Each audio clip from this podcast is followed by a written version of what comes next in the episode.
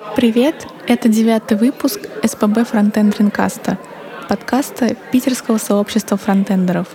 В записи нам помогает Галерная 20, и сегодня мы поговорим о том, как писать чистый код, перестать придираться к форматированию, что такое технический долг и зачем поддерживать свой проект свежим. А еще у нас появился телеграм-чат. Ищите его в шоу-нотах. Всем привет, меня зовут Саша Каратаев, я работаю в Тинькофф, и мне дают достаточно времени для того, чтобы я причесывал свой код и делал его чистым и расширяемым. Привет, я Саша Курганов из Upload Care. А, когда я выйду с отпуска, мне дадут просто огромную кучу времени на то, чтобы привести свой код в порядок. Здоровенькие булы. А меня зовут Миша Башуров, я работаю в ЕПАМе, и у меня еще пока достаточно новый проект, что я не успел его сильно испачкать и заговнить, так сказать. Да, мы сегодня хотели поговорить э, о чистоте кода, о актуальности кода, о вот этом вот всем. Э, и у меня сразу первый такой вброс, что чистота кода так как бы не всегда нужна. То есть тебе не всегда нужен чистый код. Как бы это глупо не звучало, сейчас меня опять в нашем часике закидают, закидают говном, скажут, что за дурак. Но, например, на этапе прототипа, когда тебе, э, когда ты вообще не знаешь, там, а будет ли этот проект, в принципе, проектом, а, будут ли там у тебя деньги, кто-нибудь, ну, будет ли он вообще жив, тебе не нужно чистый код, тебе нужно лишь бы работало просто накидываешь, не знаю, jQuery плагинов, там, всякого говна, лишь бы вот просто что-то как-то работало. А что ты будешь делать дальше, когда тебе дадут на него первые деньги, и вот у тебя будет этот самый прототип Кузимода? Ну, такое же постоянно случается, и вот, например, наш проект. Мы фронтенд э, полностью пишем с нуля. То есть потихоньку-потихоньку перетаскивая Э, с Django на ноду. То есть у нас теперь будет фронтенд жить отдельно, отдельной такой своей жизнью, никак не завися от бэкэнда. Ну как, в кавычках независимый, а, все равно какая-то связанность все равно будет. Там те же пользователи и прочее, прочее, все это, естественно, будет какая-то связь. Но это все будет через API, э, там, каким-то образом. То есть, а по крайней мере, не фронтенд не будет э, знать, что есть какой-то там где-то бэкенд на джанге, неважно на чем. И бэкенд, как бы, ну, пофиг, что там где-то там крутится на ноде, на реакте или что-то такое.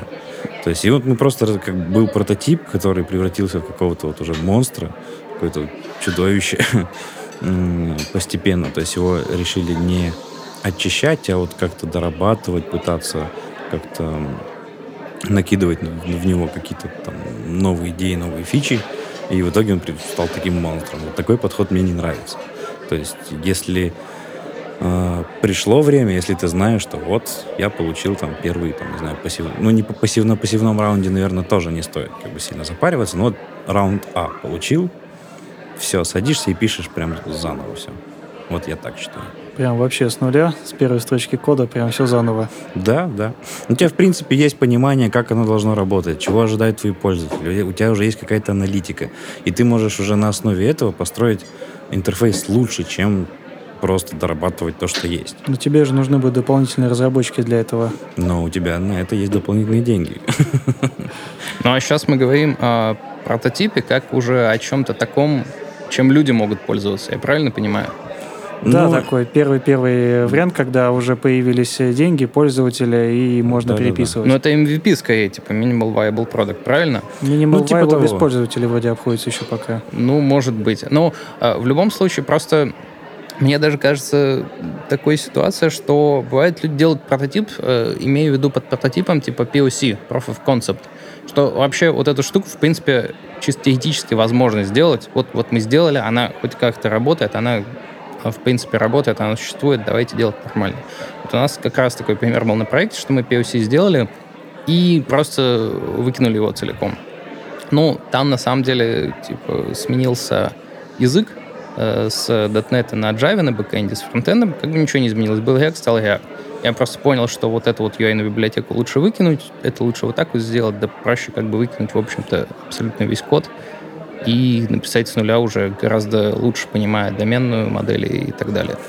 Вот, я о том же. То есть у тебя э, за время, ну, не прото... давай будем называть его прототипом, то есть это такой продукт, которым начали пользоваться там первые пользователи твои. Вот, ты на этом этапе понял, ты собрал какую-то аналитику, ты понял, как у тебя должно все работать, понял, как, где у тебя слабые, где сильные места. И потом ты можешь с этой информацией лучше начать, скажем так. И это и результат будет лучше и, наверное, даже быстрее, чем пытаться старое как-то переписать. Что-то в старое добавить и старого что-то выкинуть. То есть, э, да, рефакторинг, конечно, тоже нужно проводить, естественно, но такой вот рефакторинг, когда был прототип, который там просто вот так, как на вентилятор накидывали фичи, э, такой рефакторинг, наверное, ну это тебе еще больше разработчиков понадобится, чем для того, чтобы создать новый продукт. Помнится, когда я работал в аутсорсе, бывало приходили прототипы, которые нужно было развивать. Прототипы были сделаны чаще всего э, ребятами откуда-нибудь из Азии, и даже на них были даже написаны тесты. То есть это было что-то вроде законченного продукта с точки зрения программиста, но вообще не расширяемого. И, помнится, нам абсолютно не давали времени на рефакторинг, приходилось как-то по-партизански модуль за модулем переписывать. Ну, это, кстати, это плохо. И очень жаль, что э, именно бизнес сам часто не понимает, что рефакторинг нужен. Так если бизнес приходит в аутсорс, он уже экономит, он уже такой немножко жадный. Ну, это не то, что жадный, нет. Это, в принципе, вполне ну, как бы нормальная модель. То есть бизнес не умеет разра- работать с разработчиками, э, не хочет с этим связываться, почему бы это не отдать на сторону. Ты же, если открываешь магазин и не умеешь, там, у тебя нет коровы, ты как бы добычу молока даешь на аутсорс, ты покупаешь там у фермеров, не знаю, или у больших производителей. Тоже практически то же самое. Но э, понимать в этом, в этом случае понимать должен не сам бизнес, то есть у тебя, это у аутсорс сам должен понимать, аутсорс это же тоже бизнес. И он сам должен понимать, что время на рефакторинг важно. Что дальше, иначе можно упереться в такую стену говна, из которой вообще будет не выбраться. И донести эту мысль до заказчика. Вот я работал у, э, ну, у Миши Кеченова, и наш менеджер, он как бы, ну, он доносил эту мысль до заказчиков, и много времени особо нам не давали, но примерно там процентов 10 э, там от спринта можно было там себе откусить на рефакторе иногда. Не от каждого, конечно, спринта, но бывал. То есть я говорю, блин, слушай, тут вот э, типа вводится новая фича, она затрагивает там какие-нибудь старые модули, которые мне бы их порефакторить. Ну окей, вот тебе там 10% времени занимайся. А как у тебя вышло, что вот у тебя не дали 10% времени, зато вот дают сейчас после отпуска им целый месяц на рефакторинг того, что было за год написано? Ну, я сейчас не у Кетченова работаю. Я сейчас работаю в охрененной компании, в которой понимают, как это. То есть у нас все, э, ну, и даже генеральный директор в, в прошлом разработчик и понимает, что это нужно, что это важно. То есть нельзя э, постоянно писать, писать, писать, писать код и надеяться, что все будет хорошо работать. То есть мы новый, вот этот, со старого фронтенда переносим на новый, все уже получается чуть больше года. И понятно, что за год там э, как бы мы ни пытались чисто писать, у нас нет каких-то там серьезных, вот как в аутсорсе, ограничений по времени, там нам нас не давят какими-то рамками, э, все очень адекватно, типа, сколько, сколько тебе времени нужно, столько ты времени и берешь. Но при этом все равно накапливается вот какое-то говнецо. Ну, потому и... что ты не можешь э, сразу написать хорошо. Ты, ну, ты потом в процессе узнаешь, что а вот это вот на самом деле лучше было сделать так, потому что тут у нас требования не поменялись, тут еще что-то, тут просто не подумали. Ну, знаешь, ну... Ходят, ходят легенды о божественном сеньоре, который сразу пишет идеальный код. Ну, легенды-то они легендами остаются. Божественному сеньору, как у нас, нужно давать чуть больше времени и чуть больше контроля. Вот, и сейчас, э, то есть, ну, вот в моей ситуации мне прям, ну, действительно дают там прям целую... Ну, у нас не, не спринты, у нас как бы это называется итерация. У нас двухнедельная примерно итерация. И целую итерацию дают на рефакторинг старого кода. То есть такая, как э, где-то слышал название спринт тишины. Да, так и называется. Нам, например, недавно дали две недели тишины, мы делали разный рефакторинг, занимались техническим долгом, и после этого спринта я был готов уже повесить напротив себя табличку, сколько дней прошло без эксцессов после моего рефакторинга, сколько мне потом не прилетало багов, и никогда там не было ноль. Буквально всю следующую неделю после нее я еще правил. Я там очень так залез в код. Как вообще вам идея спринта тишины для рефакторинга? Ну, вообще, э, то, что я так считаю, что я согласен в этом случае со Scrum фреймворком, потому что Scrum фреймворк говорит, что типа делать специальные технические спринты это плохо, потому что... Потому что Scrum дурак. Ну, это дискуссионный вопрос, прям так скажем. Потому что на самом деле вы не доставляете value, вместо этого все откладываете, откладываете, откладываете, а потом вам нужно в конце концов еще больше времени для того, чтобы артефакторить это постфактум, чем если бы вы потихонечку, по кусочку раз, по кусочку два, по кусочку три, и факты или это в течение спринтов, плюс доставляя еще какой-то value заказчику. Ну, это вот, я считаю, что так нельзя. Потому, ну, это можно провести аналогию с человеческим телом. То есть, э, если ты захочешь, чтобы твои мышцы росли, ты не можешь просто херачить вот без перерыва там в зале, тягать штанги, и чтобы надеяться, что они вырастут. Нет, нужно как бы давать им время на восстановление. Тут тоже разработчикам тоже нужно давать время на восстановление их кода. Так вот именно, что нужно давать. Если ты хочешь прокачать мышцы, ты должен качаться регулярно, а не месяц покачаться, а потом целый год не качаться больше никогда. Ну, не совсем так. Вообще-то, как бы, есть, э, так скажем, период где для набора массы, есть э, период сушки, есть, есть, межсезонье, когда ты практически не занимаешься, а только Да, но это не исчисляется месяцами, это исчисляется... Месяцами, Точнее, месяцами исчисляется, а не так, что ты месяц можешь, короче, покачаться. И все. А мне казалось, тут фронтендеры сидят. Сейчас тут задаем за питание, за калории вообще. Да, сейчас начнется разговор. Да, ну давай не будем сейчас сильно в аналогии убегать. А, ну, короче, тема в том, что м, разработчикам, кроме отпуска, да, вот как в моем случае, меня в отпуск вообще выгоняют.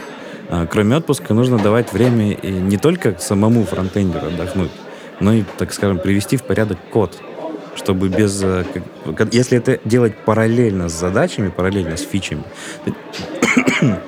ты никогда не сделаешь это хорошо. Никогда не, у тебя никогда не будет достаточно времени, чтобы сделать это хорошо. Потому что фичи у тебя все равно приоритетнее. И, а когда тебе дают вот реально там две недели тишины, когда тебе фичами не трогают, когда там иногда прилетают только баги, то есть, естественно, мы не отказываемся от там, багфиксов, и ты занимаешься чисто, вот конкретно очисткой своего кода, конкретно рефакторингом, у тебя, у тебя ты все внимание этому уделяешь, у тебя получится это лучше и быстрее, чем ты будешь там вместе с фичами по маленькому кусочку там где-то.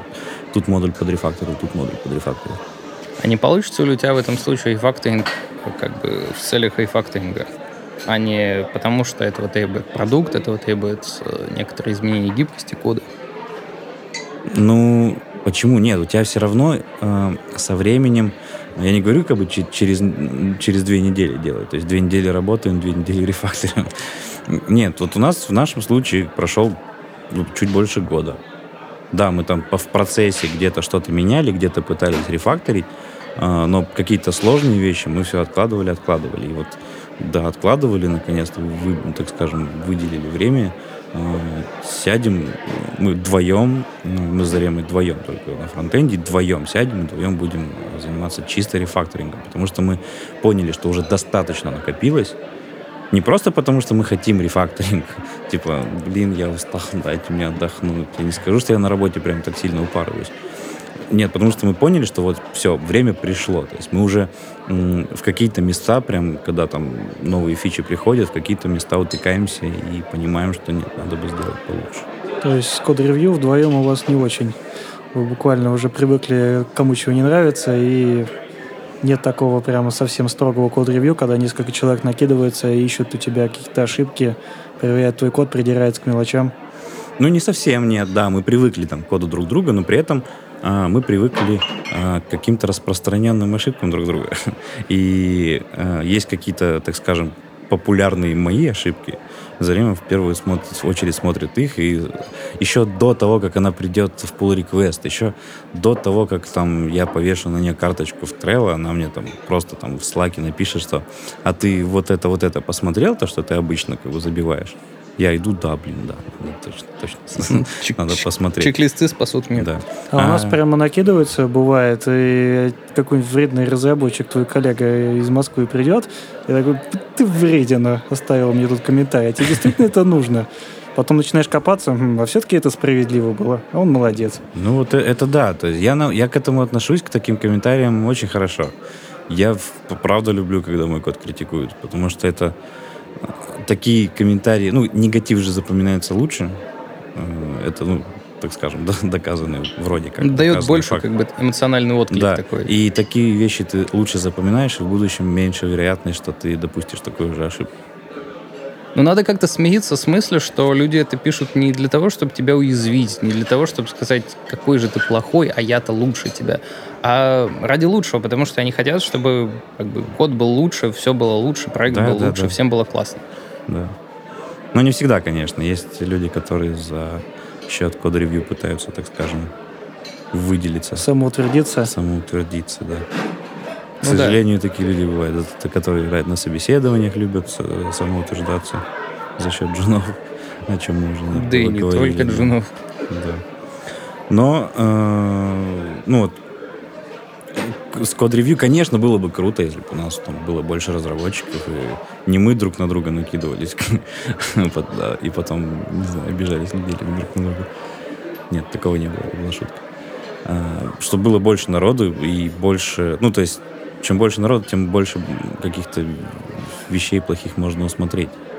А так вдвоем, наверное, быстрее накапливается вот то, то говно, которое нужно рефакторить. Вы не пробовали парного программирования? Да пробовали, но что-то не пошло. Давно, правда, пробовали, это еще, не знаю, года три назад, наверное, было еще до Plotcare, до, до Кетчина, когда мы просто там вдвоем еще даже, по-моему, до СП фронтенда, когда мы просто вдвоем собирались э, в Поднебесной, там, в офисе, и каждый, так скажем, над своим работал. И у нас там был такой свой небольшой совместный проектик, маленький мы там хотели. Не буду рассказывать, что. Ну, стартап. Якобы, да. Который ни до чего вообще не дошел. Э, и э, писали, да, вдвоем сразу. Было такое. Но не пошло, ну, не, не, не знаю. Я вот Сейчас э, там помогаю девушке с, как менторю, так скажем, и там с какими-то задачами помогаю. Не с рабочими, конечно, на работе у нее есть кому помочь. Но с такими там что-то изучить, что-то. И даже тогда парное программирование мне не очень удается, скажем. Я немножко не понимаю, наверное, его смысл. Ну, смотри, просто главная проблема кода review таковая, что от э, написания кода непосредственно до кода review проходит достаточно много времени. Это когда уже там pull request хотят смержить, тогда, типа, давайте настроим в нашем там гитхабе или битбакете, что, типа, нужен как минимум одни на профи-вьювера, который вот посмотрит и, типа, скажет окей, не окей. Главная проблема его такова, что оно слишком далеко располагается, и некоторые какие-то очень архитектурные вещи что ты на самом деле мог подойти к вот, к вот этой фиче, к решению задачи вообще совсем по-другому, как бы уже поздно делать. Уже код написан, и, и человеку будет ну, тупо неприятно как бы брать и вообще все выкидывать, и давайте перепишем все заново. Плюс это много времени уже займет, это достаточно дорого стоит. Да и нет, поэтому... слушай, не согласен. Вот э, только сегодня. Я хоть и в отпуске, э, но типа вчера вечером пошел посмотреть, что там за pull requests висят. Э, и смотрю, висит pull request, где мне в принципе не понравилось вообще, что там сделано. То есть я говорю, давай вот не будем такое вообще делать, давай это сделаем совершенно по-другому. Э, типа вот это выкидывай. Мне в ответ Зарема только написал лам и закрыла pull request. Ну, хорошо, если у вас есть такие э, отношения, так сказать, и хорошо, если люди так воспринимают. Но, в принципе, человеку психологически не очень приятно, когда его работа, как говорят, давайте вообще выкинем. Ну, я думаю, тут надо менять вот, вот это вот. Да, но что... это, просто, это не просто. Это не так, что щелкнул и все. А, и, и получается так, что часто на код-ревью как бы придираются, не знаю, к форматированию о, а вот для этого лучше заводить правила линтера, потому что да. каждый раз, когда говорят про пробелы, это бесит, и нужно заводить правила линтера. Зачем этому человеку делать, да. если это может делать машина и делать лучше, чем человек? Да. Я вот сейчас, какой бы вот проект ни начинал, там какие-то вот там а, помогаю вот подруге, там помогаю, не знаю, знакомым с их там интернет всякими штуками. А, я сразу начинаю, во-первых, с линтеров, в первую очередь, эдитор конфиг, а, и настройку прейтера. Потом уже там тесты, типизация. Но в первую очередь еще до того, как у меня появится там первый индекс JS и там так скажем, первая не dev-зависимость, у меня сразу появляется сначала ESLint, StyleLint, editor config, вот это. И всё. сотым пунктом напис- начать писать код. Ну, типа, да. Ну да, как бы на самом деле то, что большинство линтеров, во-первых, умеют фиксить, аутофиксить кучу, кучу ошибок. А если... Вы, вы все, кстати, Painter Painter используете? Я нет. Я да. А ты почему не используешь? У нас в линтах забито, у нас не компилится иначе. В смысле? Ну так, знаешь, пишешь код э, некрасиво, он не компилится. Ну, как бы это же неприятно. То есть, э, поч- Ну, а почему бы- бы, а почему бы не сделать, э, не настроить прейтер как там на, не знаю, на pre-commit хук, и чтобы ты вообще даже об этом не думал. Пишешь некрасиво, а он тебе раз сам все поправил, сделал красиво. Я думаю, ну, можно этим заняться. Но меня интересуют сейчас сове- совершенно другие вещи в проекте. Хотя, да, конечно, это вызывает вопросы, мол, а почему он не дает нам писать, как мы можем, а потом не делает красиво. Вот, да. Ну, это просто типа, другая стратегия у нас выбрана. Страдать-то машины должны, не люди, как говорится. Ну да. Ну, то есть в любом случае, как бы вы берете там, в случае TypeScript ESLint, в случае ES6 там и так далее, ESLint, э, берете какой-нибудь там тот же самый Painter или стандарт, по-моему, есть еще. Тоже типа форматор, который тоже opinionated, так же, как и Painter. И, в общем-то, по форматированию у вас больше практически не остается проблем. Но все равно люди начинают придираться ко всяким мелочам, помимо этого форматирования.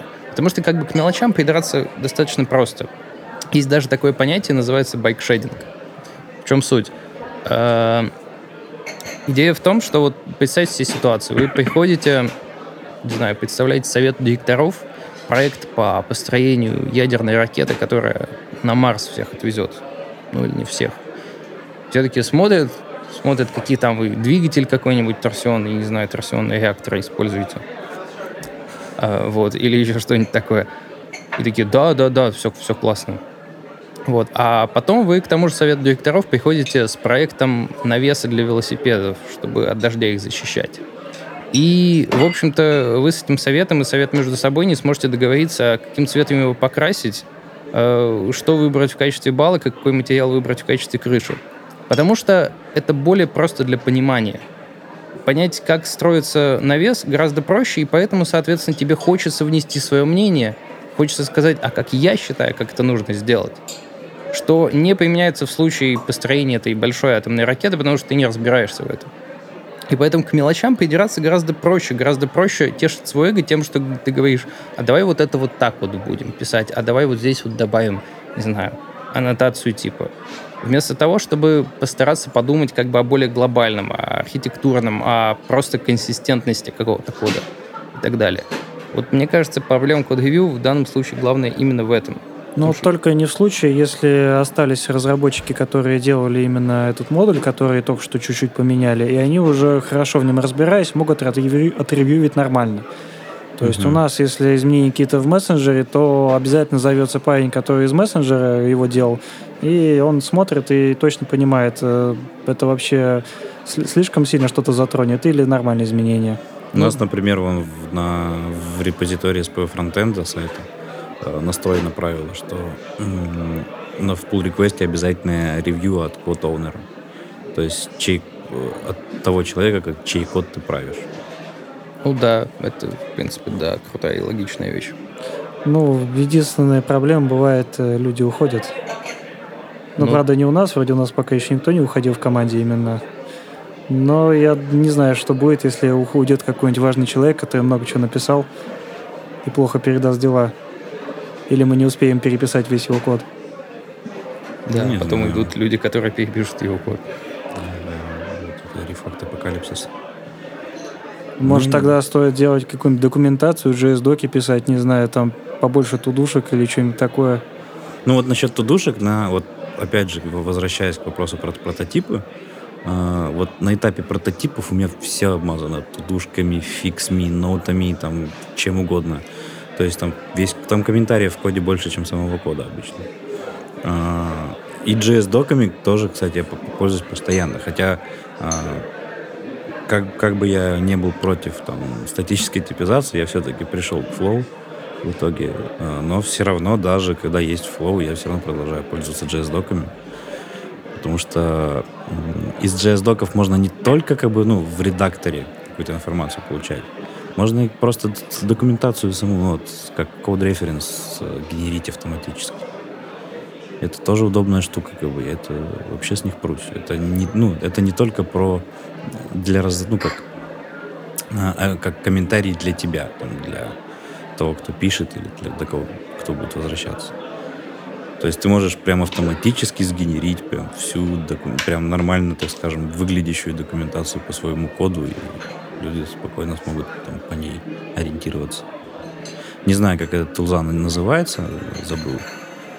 Но типа ты подключаешь свой репозиторий, она проходится по твоему коду, собирает все JS-док и генерит тебе отдельный, ну, там, в отдельном репозитории на GitHub page документацию. Просто я не знаю, у меня есть ощущение, что ценность такой документации, если, в принципе, у тебя есть доступ к коду, достаточно мала. Потому что обычно, когда люди хотят документацию, они хотят решения проблем, а не списка методов. Они хотят, э, как бы, ну, знаешь, как в Гугле, вот пишешь и на Stack Overflow вот снипет копируешь и вставляешь. Вот они хотят типа этого, или какого-то рецепта. То есть скажет, как решить вот их проблему, их задачу.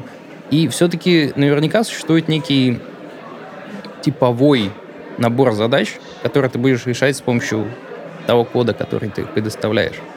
И поэтому, возможно, гораздо больше ценности стоит описать именно такие своеобразные рецепи, не знаю, Success Way или еще что-нибудь такое. И это будет гораздо полезнее пользователям твоего года.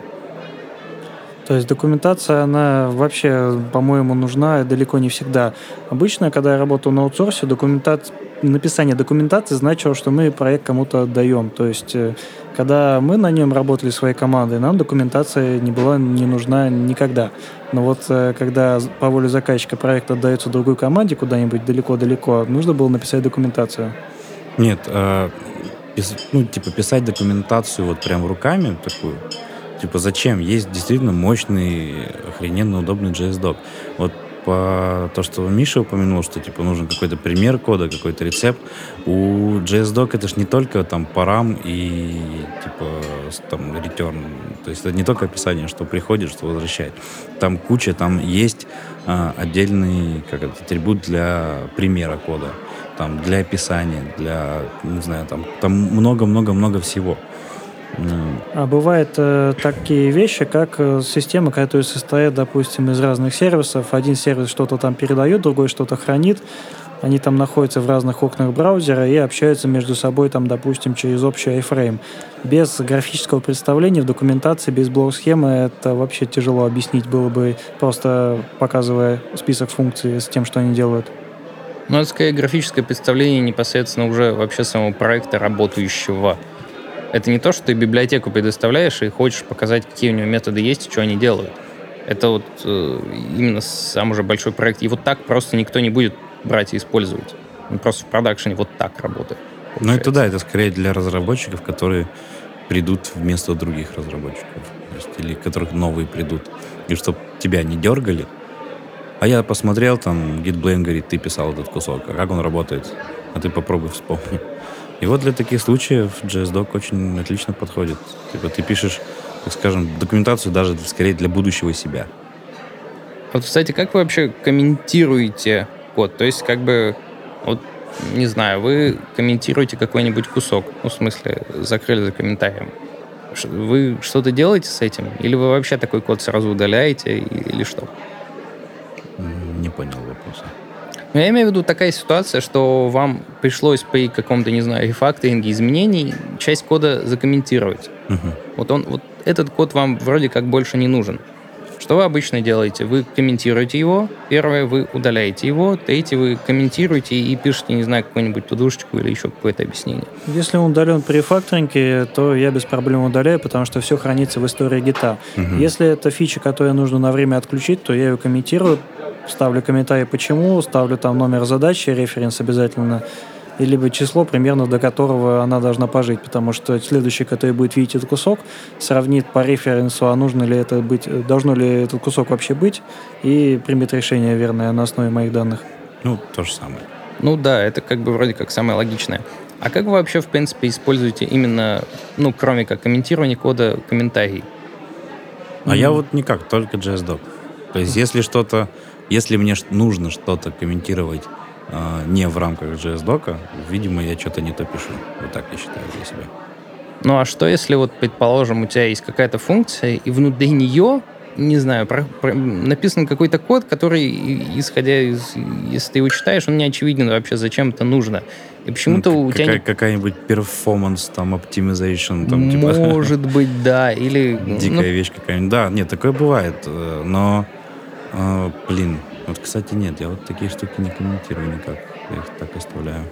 Потому что мне кажется, Хоть... что бывают такие неочевидные вещи, они, кстати, на код-ревью хорошо вылезают, и иногда даже при параллельном программировании, что чувак читает код, и он не понимает, а, а это типа нахера вообще? Вот. И mm-hmm. вот это, наверное, очень хороший кандидат для написания обычного комментария, где ты просто объяснишь, а, собственно, а зачем вот эта штука конкретно нужна. Вот. И следующий, кто будет читать твой код, он прочитает этот комментарий и скажет, замечательно, круто. То есть ты спасаешь э, свой код от того, чтобы он превратился в такой легаси для технического долга, для спринта тишины, когда его перепишут, потому что его иначе не понимают. Вспоминается книга Мартина Фаулера «Рефакторинг», где он э, говорит, что рефакторинг — это один из способов понять код. То есть ты берешь и переформатируешь, там, переписываешь какие-то функции, и со временем понимаешь, как он работает. Ну, в принципе, да. да. Хотя книжка сама на данный момент уже немножко устаревшая, потому что, знаешь, там написано, что, типа, когда вы меняете функцию, вы должны и в остальных местах, где она используется, ее тоже переименовать. И ты такой, you don't say. Типа, да ладно, правда, что ли? Вот. А Но... IDE сделает это за тебя?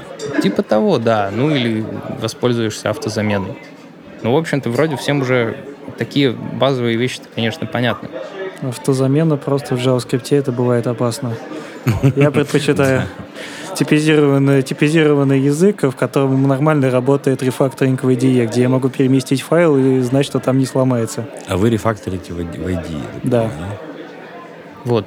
Я вообще... Зачем? Зачем? Да, да, зачем? Как зачем? Ну, типа, ты... Ну, рефакторинг — это такая штука, которая дает тебе а, больше, так скажем, возможности понять код. А ты, типа, даешь, отдаешь это, так скажем, на откуп машине. Э, я обычно там делаю максимально простые вещи, вроде переименования методов, которые переименуют все ссылки на него. Или, допустим, перемещение компонента из одной папки в другую. То есть меняем уровень вложенности в компонентах, и вроде все импорты не поломались. То есть я использую только вот такие функции, плюс ищу, что чем наследуется, что какие методы оверрайдят другие. Разве что так. Ну да, я тоже обычно как бы... Если я пользуюсь автозаменой, я просто смотрю, вот, вот в каких местах она используется и так. Вот. Но обычно я пользуюсь э, то, что есть в Visual Studio Code F2, типа rename. Он просто мне переименовывает, и, в общем-то, в большинстве случаев это замечательно работает. Ой, серьезно, ты пользуешься Visual Studio Code? Да, в и принципе. На- наконец-то я встретил тебя, того единственного. На У самом меня есть коллега, который тоже его использует, буквально рядом сидит. У меня, ну, во-первых, Visual Studio Code раскрывает себя, со, когда ты начинаешь использовать TypeScript, потому что она реально достаточно хорошо для него заточена. А во-вторых, у меня проблема, что у меня немножко IDE фатик. Я до этого писал на .NET, и сейчас продолжаю бэкэнд на нем писать. Visual Studio в такой прям хардкорной IDE, где есть C-Sharper, тоже штука от JetBrains, которая может такие факторинги производить. Выделять как бы код в функцию, выделять несколько функций в класс, по-разному его эссенцировать. Хочешь там dependency injection через конструктор, а хочешь через какие-нибудь еще поля класса. В общем, она позволяет такие очень мощные штуки делать, но при этом как бы эта штука очень развесистая, очень местами тебе как бы мешает немножко жить и не позволяет тебе пользоваться им как совсем реально простым редактором, загружается по, там, по полторы минуты и так далее. И поэтому... А я, наверное, в этом плане самый странный. Я... Сейчас я живу в Атоме, но я раз в полгода перехожу там, с Атома на Sublime, с Sublime обратно в Атом, и вот так вот. Мне меняюсь. кажется, самое время перейти на третий Sublime, его вот недавно релизнули. Ну, еще не прошло полгода, но я уже обновился, да. Я уже пос- посмотрел. Ну, по крайней мере, то, чем я пользовался, еще не поломалось. Э, когда я в следующий раз буду к нему возвращаться, я надеюсь, все будет так же работать. Они настроены у меня примерно одинаково. То есть работают, в принципе, одинаково. Не совсем одинаково. Есть какие-то вещи, которые с обоими работают лучше, есть какие-то вещи, которые в атоме работают лучше. Но вот я так себя заставляю э, вот, не уставать чтобы у меня не было такого уставания от редактора. Ну, кстати, я использую в VS Code кеймапы из, из WebStorm, кстати говоря. То есть от IntelliJ IDE, по сути. Такие же, в общем, как я использую Visual Studio, потому что мне их ReSharper предоставляет. Это интересный опыт рождает, когда у тебя практически а, в разных там IDE текстовых редакторах одни и те же кеймапы. Довольно прикольно.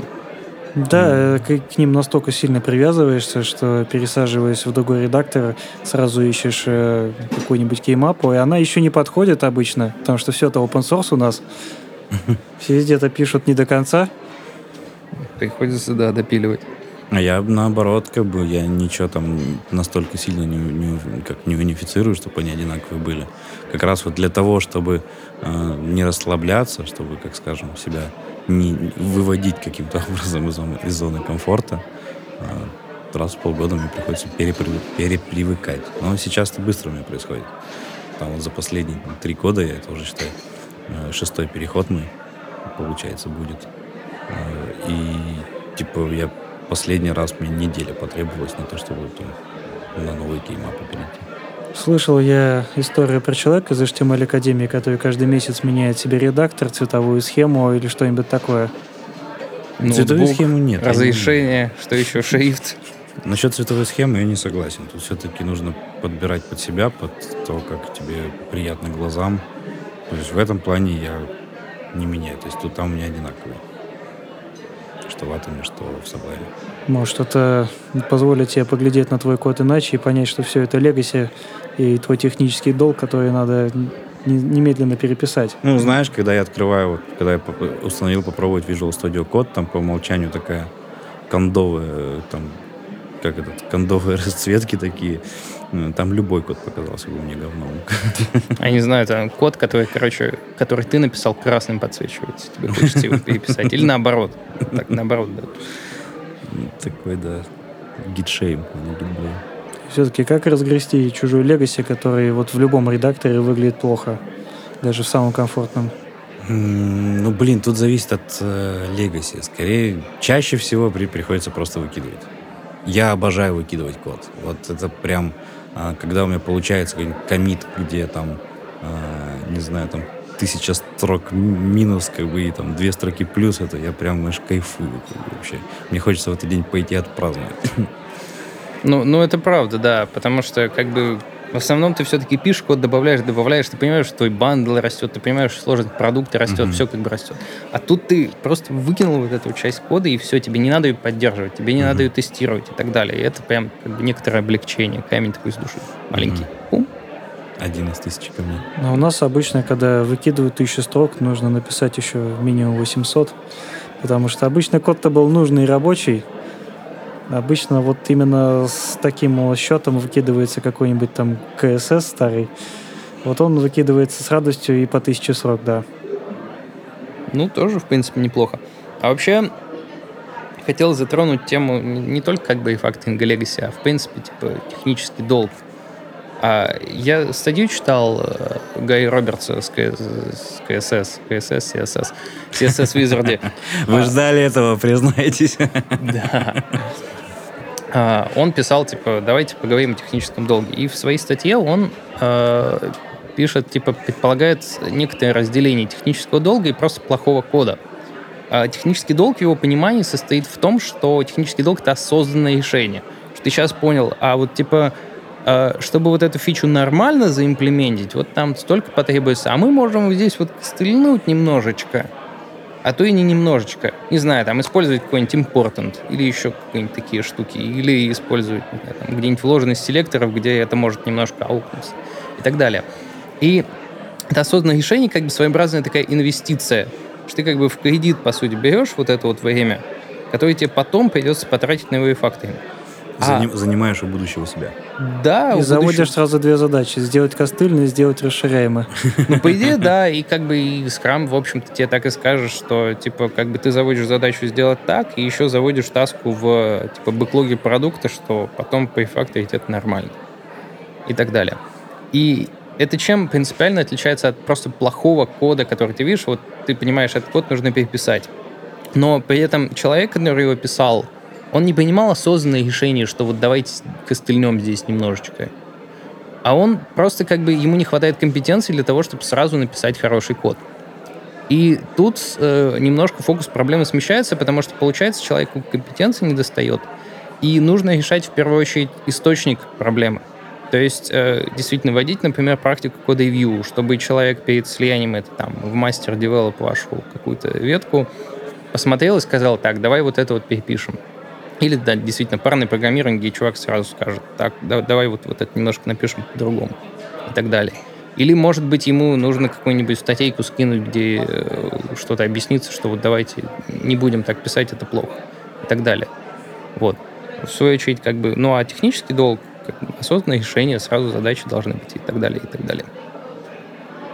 То есть ты откладываешь на какого-то более спокойного, уравновешенного себя, когда тебя не будут э, давить временем, что сделать более расширяемое решение, а пока пусть работает. Ну, что-то типа того, хотя вообще ситуация, конечно, ну реально очень опасная, потому что если тебя сейчас давит временем, то почему тебя перестанут давить в следующем как бы месяце спринте итерации? Это еще большой открытый вопрос. Да-да-да, нет ничего более постоянного, чем временное. Да, вот, вот, вот, вот об этом и речь. Это так очень насчет кода сильно иллюстрируется. Ну, устаревает не только твой код, устаревает еще технологии, то есть э, пока пишешь, там выходят э, какие-то новые версии продуктов, которые ты используешь, новые версии лип, и надо тоже их заменять. То есть э, тебе все равно добавляется какой-то технической работы, такой немножко монотонный, но очень важный и обязательный. Об этом, кстати, я говорил в своем докладе. Ссылка на него будет обязательно в шоу-нотах. Э, я считаю, что э, поддерживать актуальность кода, э, поддерживать там актуальность библиотек, использование фреймворка вашего, это ну, не самое, конечно, важное, но одно из самых важных. Потому что, ну, часто, знаешь, люди говорят, что да не, мы типа так пока поживем, а если вот увидим, что обновилась, появилась какая-то новая фича в библиотеке, тогда мы обновимся. Но часто бывает, что если вот так жить, а, фича появляется там в 15 версии, а ты еще все, на, все еще на 0.10. И типа, что делать теперь, теперь перепрыгивать через миллион версий, как бы это очень больно. То есть постоянным таким а, обновлением, как бы, ну, постоянным обновлением своих лип – ты, э, так скажем, спасаешь будущего себя от э, жуткой боли, так скажем, переписывания, как э, было там у одного моего знакомого. Э, таким, ну, у нас даже заведено, э, это я научился от э, небезызвестного Андрея Ситника, э, раз в неделю э, я запускаю типа NPM Outdated, смотрю, что там происходит, обязательно э, ну, применяю все патчи, э, Обяза- обязательно также применяю все минорные обновления, но уже так более аккуратно, то есть я заглядываю э, в changelog. Патчи я обновляю там, практически не глядя. То есть э, обновляю патчи, запускаю тесты, запускаю там локально как бы, версию э, сайта, смотрю, что ничего на самом деле не поломалось, это на самом деле были патчи, это бывает любят э, breaking change в патч засунуть. А, все работает, иду, там, обновляюсь уже до минорных. Смотрю там по каждой, типа, в changelog, а что поменялось, что изменили. Если меня устраивает, если мне это подходит, там, если я понимаю, что у меня ничего не сломается, типа, обновляю, опять же, запускаю тесты там и так далее. То есть у меня там раз, э, ну, не раз в неделю, конечно, не, не прям так, я где-то раз в две недели этим занимаюсь, а, хотя раньше раз в неделю делал. То ты можешь просто в списке dependencies везде проставить latest и веселиться постоянно. Ну нет, такое не надо делать. У меня есть один проект, где так, и пока ничего не сломалось. Нет, это кошмар. Знаешь, игра такая в русскую рулетку. Именно так. Так, так нельзя. То есть в этом плане у меня там как, как надо, короче, сделано все. А, я вообще прикайфовал, когда пакеджлог э, ну, появился. Это прям меня спасло от, от многих полей в моей жизни. И а мажорные версии некоторые я, бывает, даже не обновляю. То есть, например, а, React Router я так до сих пор сижу на третьем сейчас, потому что в планах у меня уже стоит там, висит карточка, типа, переписать на Router 5. И, типа, я понимаю, что зачем мне тратить время на переход на четвертый React, ой, на четвертый React Router, если я все вообще роутер буду менять. Ну, так, так вот, типа, но типа, мажорные версии обновляю, вот, если я понимаю, что да. можно обновить, прикольная штука. Вот на 16 React я перейду все-таки. О, я знаю одну вещь, где мажорную версию обновляют с очень большой болью. Нет пропасти больше в мире, чем пропасть между первым и вторым ангуляром. Это да. Так повелось, что все либо знают первый ангуляр, либо второй, ну кто вообще в мире ангуляра. Мало кто знает этих людей, потому что они как будто не выходят из дома и нигде не показываются. И совсем мало людей, которые знают и первый, и второй ангуляр, и как вообще на него переходить. Э, наша компания одна из тех, кто, к сожалению, это знает, потому что мы э, повелись на все эти адаптеры и апгрейдеры, и благодаря этому у нас э, вместе есть и компоненты первого ангуляра, и второго. Первый ангуляр и второй отличаются настолько сильно, что переписывать приходится, ну, фактически все. А, вплоть до того, что в начале, если первый Angular, когда начинался, его писал человек, который вообще не знает JavaScript, а, как это изначально заявлялось, как плюс, мне кажется, это скорее минус, потому что второй Angular был написан явно людьми, которые хорошо знают JavaScript, а, то во втором Angular мы уже перешли к совершенно последним Bleeding Edge фичам и языка JavaScript, как декораторы, ООП, классы, наследование, все там есть красивые интерфейсы даже в TypeScript, но слишком много переписывать с первого ангуляра. Просто невозможно много. Конечно, меня могут попытаться осудить те, кто использует ангуляр 1.6, но я им скажу, что, ребята, у вас со вторым ангуляром общего только название класса и компоненты и модули. Все остальное вообще не то все равно вам придется слишком сильно переписывать, испытывать очень большую боль, использовать адаптеры, как когда-то с jQuery плагинами. А разве нет каких-нибудь этих, как они называются, какой-то автоматизации вот для этого всего? Есть адаптеры, которые все делают за тебя, тебе надо их поставить и даунгрейдить или апгрейдить э, компоненты из первого во второй или обратно. Не, я не про то. То есть какая-нибудь, не знаю, консольная туза, которая пройдется по твоему коду и перепишет его. На... Да есть, просто код должен быть написан в определенном стиле, который когда-то советовали сами Google. Первый Angular был настолько свободный, что можно было писать как угодно, и никто за этим не следил. А второй Angular я попробую попиши как-нибудь иначе. Ну и плюс как бы реально настолько мало общего, что такую толзу сделать, чтобы она хорошо работала, видимо, практически просто невозможно. Ну, пускай не все, там, ну, большую часть за тебя переделала, а ты уже идешь там. А ты, а ты не понимаешь даже, а что работает из этого, что переделано, а что нет. Ну, там сказали что-то вроде, ребята, доедьте хотя бы до Angular 1.6, а дальше автоматическая тулза что-нибудь, что сможет вам поправить. Классно. Ну, такое, конечно, да. Не, но с другой стороны, как бы, если вот будь ты, например, разработчиком какой-нибудь либо и получи, понимаешь, что, блин, вот уперся, все, вот ты начал не с того. Да, и назвать есть... ее не по-новому, а просто версия 2. Ну, вот это тоже, да, такой вопрос. Типа взять, сказать, что, там, что Angular теперь деприкейт, давайте, не знаю, будем грануляр теперь как будет называться. И начать заново. Это, наверное, было бы скорее правильно. Скорее модуляр, потому что первый ангуляр это как угловатый переводится, а модуляр, модульный следующий, было бы уже более логично. Ну, это не, не суть важного. Ну, то есть, действительно, э, вот в плане названия, ну, хотя тоже, да, такое, ну, название. Ну, типа, и, и что? Ну, в бизнесе же бывает, стартап не поехал, назвали по-новому, новый бренд, поехал. Ну, это просто так. Ну, думаешь, если, скорее. Думаешь, если бы Angular переновали, он бы поехал? Ну, хотя было понятно, что мы переписываем не с первого на второе, а с одного фреймворка на другой. Ну да, да. Слишком большая пропасть. Но, кстати, на моей памяти э, вот действительно таких примеров, как в случае с React Router, не так уж и много. То есть э, бывают библиотеки, что я обновляю у них прям мажорную версию, ну просто там обновилась некоторая, некоторый внешний контракт, но я его просто даже и не использую, и такое довольно часто случается. И как бы обновил мажорную версию, и все работает, прогнал тесты. Вообще у меня была такая история, вот, что э, была система задач, написанная на .NET Web Forms. Это такая супер классная, в кавычках, технология. Короче, короткий экскурс. Microsoft такие посмотрели, посмотрели на десктопную разработку, когда у тебя, типа, вот есть приложение, оно с сервера данные затянуло, и оно имеет свое внутреннее состояние, и ты там кнопочкой как-то тыкаешь, и вот это состояние у тебя, по сути, меняется. В твоем десктопном приложении оно вот как бы вот одно запущено. И они решили, давайте вот этот вот, вот эту вот паттерн, эту модель положим на веб, который ходит через запросы. Поэтому давайте все, короче, приложение обернем в одну большую форму, со всех наших инпутов баттонов будем собирать state, этот state сериализовать и в рамках этой формы отправлять на сервер. А потом, ну, по запросам, а потом получать от нее ответ. Тем самым мы будем гонять state туда-сюда каждый раз в запросе.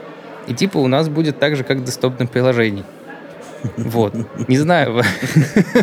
Возможно, э, в их э, головах тогда это звучало нормально, но вылилось это все просто в совершенно невозможный фреймворк, который страница может весить просто спокойно 2 мегабайта, потому что она может... Там даже никаких библиотек-то не подключено. Это просто у тебя там стоит, и их скрипты разрослись. И, в общем-то, все. А что такого? 2 мегабайта. Интернет же быстрый у всех. Нормально, да. Вот. И, соответственно, вот система задач была написана вот на вот этой технологии. И нужно было явно ее переписать. Мы решили, что UI мы будем переписывать на React. А вот типа бэкэнд, в общем-то, и бизнес-логику можно примерно такую же оставить. Проблема была в том, что она была написана в модели Model View Presenter. Угу. Это почти как Model View Controller, только Presenter — это такая штука, которая умеет э, отдавать тебе view и при этом еще и содержит бизнес-логику. И эта бизнес-логика была написана как бы прямо вот в этих контроллерах в веб-формах. Поэтому эту логику пришлось оттуда как бы выдирать и своеобразным образом копировать да переписывать в WebAPI. А, поэтому мне сначала пришлось как-то все это тестами покрыть, насколько я мог это сделать, с учетом того, что форм тестировать очень больно.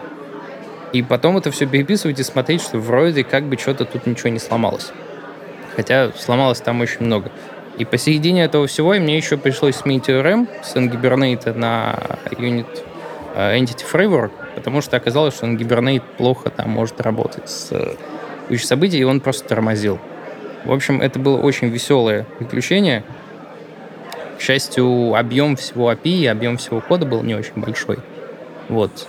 Кое-как мы все это дело переписали, заодно получили покрытие тестами. Вот. Ну, в общем-то, сейчас все, все, все, все замечательно. У меня обычно на памяти библиотеки менялись только когда нам серьезно нужна была какая-то фича из новой версии библиотеки. То есть буквально там вышло, там changelog видишь, опа, это надо было. И вставляют вопрос о том, что это надо поменять. Или, допустим, у нас там тесты не заводятся, нужен там уже следующий ангуляр для этого, надо тоже там попробовать поменять. Кстати, есть же еще сервис greenkeeper.io, угу. который ты подключаешь к гиткабовскому, кажется, репозиторию, а может даже и гитбаксовскому, и он сам затягивает, по сути, твой репозиторий, обновляет некоторую зависимость, прогоняет тесты и показывает тебе, как бы, что у тебя вроде как ничего не сломалось. И сам же может делать pull request и слить его как обновление зависимости. И сам выложить, сам задеплоить и все ок. Да, и код еще сам написать. Не, я знаю, не, прикольная штука в э, каких-то моментах, ну, реально помогает избавиться от головной боли. Э, мы еще использовали э, ну, правда, немножко для другого, это не для актуальности, для безопасности скорее. Был, была такая штука, SNIC называется. SNYK. А, но там, в принципе, как, по-моему, и с Greenkeeper тоже, не, не уверен. Там штука в том, что... А, не, вру, вру, Greenkeeper же это все делает у себя, и типа там по pull реквестам вот это все, да? Да. А SNIC, он лежит у тебя прямо в, ну, так скажем, в dev-зависимостях э, и работает прямо на твоем компе. Я и для... он при установке какого-то пакета, он э, его патчит какие-то найденные э, небезопасные штуки, чтобы... Э, ну, у него есть как, какой-то, видимо, не знаю, какая-то база таких вещей. А если находит какую-то проблему, он ее патчит или сообщает тебе, что, блин, ну, смотри, здесь у тебя есть э, какая-то небезопасная библиотека, наверное, тебе стоит вот на такую перейти. Но делает он это не очень хорошо. После, после установки какого-нибудь маленького пакетика, не знаю, какой-нибудь там, не знаю, плагин для джеста там, или плагин для слинта, он начинает проходиться по всем твоим надмодулям и начинает смотреть на все их. Не на, то, не на то, что ты только что установил, а по всему проходится. Я не знаю, почему такое решение было, но мы это выпилили. Mm. Я использую другую утилиту, кажется, NSP, Node Security, что-то там, mm-hmm. который просто может пройтись по твоим node-модулям и понять, нет ли там каких-нибудь библиотек, которые вот эти типа версии уязвимы. В этом случае он тебе скажет. Ну, там просто у нас на, на это post-install hook повешен, что mm-hmm. если ты поинсталируешь что-то новое, тогда он прогонит и посмотрит. Все ли так? Прогонит также по всему или только А по вот одной? что-то я не знаю. Может, у нас просто ноут модули небольшие, поэтому он, он не тормозит. Но я что-то не интересовался. Как так, нод модули с небольшие? Вы о чем? Может, не настолько больших, я не знаю. Не У, у нас такого. просто, например, на сейчас на Precomit Hook висит запуск типа Yarn тест. А мы используем Jest, а Jest такое тормозная, прям так скажем, штука. Поэтому у нас Precomit Hook как бы полторы минуты просто что-то делает, и все. Серьезно, на прикомите? Это кошмар. Зачем? Ну, и это- у меня на прикомите висят, висят только линтеры. Сначала, ну, я сейчас хочу вот так же сначала повесить прейтер, чтобы проходил. Потом э, проходили линтеры, смотрели, что там прейтер не смог исправить, сообщили. Но тесты должны все-таки, наверное, где-то в CI крутиться. Нет, Там. тесты в CI, конечно, крутятся, Зачем но зачем локально-то? доводить это до CI, если ты можешь сейчас локально обнаружить, у тебя тест на самом деле Но падает? серьезно, на каждый комит э, запускать тесты, ну это ладно, если у тебя там их там, не знаю, до 100 пока что, допустим. А когда у тебя их там, не знаю, до тысячи возрастет, когда проект там большой будет совсем. Не, ну- прикинь, у тебя будет 18 минут Не, каждый 18 коммит. минут, конечно, это совершенно. Ну, типа полторы, по-моему, еще приемлемо. Не знаю. Я, я не Полтор- так часто Пол- комичу. полторы минуты ждать комита, ну, блин. Так, а что такого-то? Как бы? Ну, то есть ты коммитишь каждые пять минут? Ну, не каждые 5 минут, но вот я там, не знаю, поработал, вот там 2 часа посидел. Потом, Ну, потом подожди сажусь и- две минуты. Не, потом сажусь и начинаю мелкими комитами все это вот распихивать, так скажем. Я не, не запихиваю все в один комит. А, ну если так, да, наверное, в этом случае имеет место на жизнь. Типа, что, блин, если каждый, каждый твой этот комит будет полторы минуты занимать, такой простейджил, что нужно, нажал и такой, что Ну, лучше бы комиты, конечно, были атомарные, потому что потом откатываться будет сложно, если Да, мало да. ли что. Лучше там сразу поменьше всего в комит впихать. Да, да, да. И типа, ну, э, зачем гонять тесты как бы локально? Ну, Ну, то есть, если ты, ты меняешь что-то, вот ты понимаешь, что здесь, типа, потенциально может быть, да запусти ты руками. Типа, а зачем на каждый комит? Если ты у тебя комит, в котором ты, не знаю, поменял там margin, margin топ с 10 пикселей на 16, ну, будешь запускать на это тесты. Ну, а почему нет? Ну, то есть, если ты действительно вот это вот поменял, ну, ну ладно. О, У меня даже, лин- у меня даже ли- линтеры запускаются не на, э, не на весь код, а только на тот, который э, ну, в стейдже. А я вот пытался такую штуку в Джесте. У него есть как бы типа фишка, что он может запустить э, тесты только на том коде, который изменился у тебя в течение комита. Вот. Но на самом деле эта штука работает неправильно. Она иногда в некоторых случаях не запускает тесты, хотя они в теории затрагиваются этими изменениями. Он как-то дерево это неправильно анализирует. Поэтому мы пока запускаем все. Просто я хочу избежать... На- напиши отдельную либо. Ну, есть же либо, я пользуюсь либо такой. Нет, линстейдж да, но она типа линтед файлы. А, я а хочу, ты напиши тест staged, Да, на- наверное, что-то типа, just staged. что-то типа того, да. Просто придется все равно анализировать весь проект, все дерево, чтобы понять, что там, что затронуло Зато на самом кру- деле. Крутой open source. Ну, Сколько звездочек соберешь на гитхабе? Кстати, да, две-три соберу, наверное. Да, у тебя есть какое-то время до выхода подкаста, пока кто-нибудь не начнет это сам писать. Точно. Ну ладно, а мы тогда с вами прощаемся. С вами был Саша Каратаев. Саша Курганов. И Миша Башуров. Пока. Пока. Пока.